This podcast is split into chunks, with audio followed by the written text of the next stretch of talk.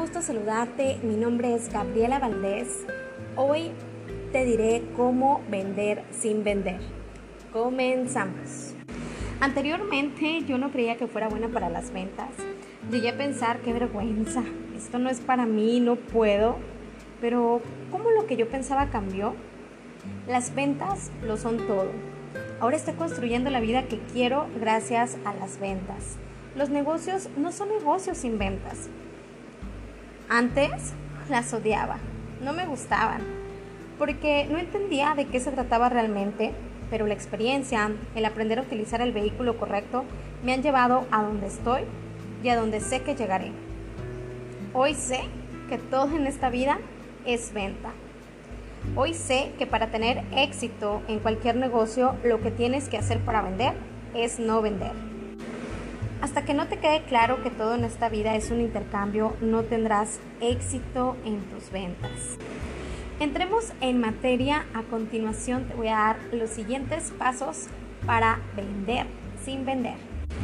Número uno, tienes que quitarte ese sentido de urgencia por vender, porque lo primero que hará tu cliente es captarlo, consciente o inconscientemente.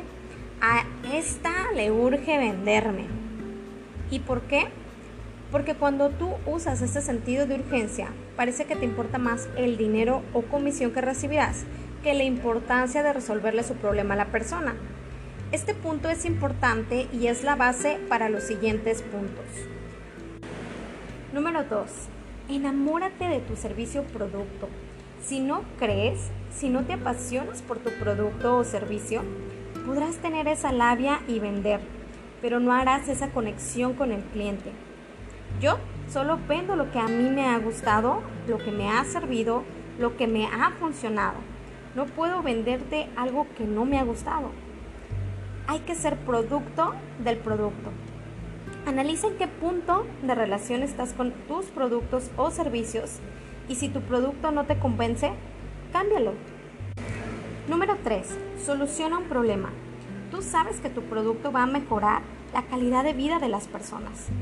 En ese momento dejaste de vender para ayudar y la gente lo va a apreciar. Paso número 4. Sé 100% honesto y honesta con tu cliente. No trates de venderle lo más caro por sacar más. Si solucionas el problema de tu cliente, este quedará contento porque verá la honestidad en ti. Es muy importante hacer conexión con el cliente. Yo te recomiendo dejar una tarjeta con tus redes sociales y teléfono. Muchas de las veces el cliente no te va a comprar a la primera. A veces pensamos que ya lo perdimos o no volvemos a insistir. Sin embargo, no sabemos si nuestro cliente en ese momento no estaba dispuesto, ya que está pasando por un momento difícil o tal vez no le interesaba en ese momento. Si tu cliente ya adquirió algún producto o servicio, dale seguimiento. Márcale, pregúntale cómo va con sus resultados y esto le hará sentir cuidado.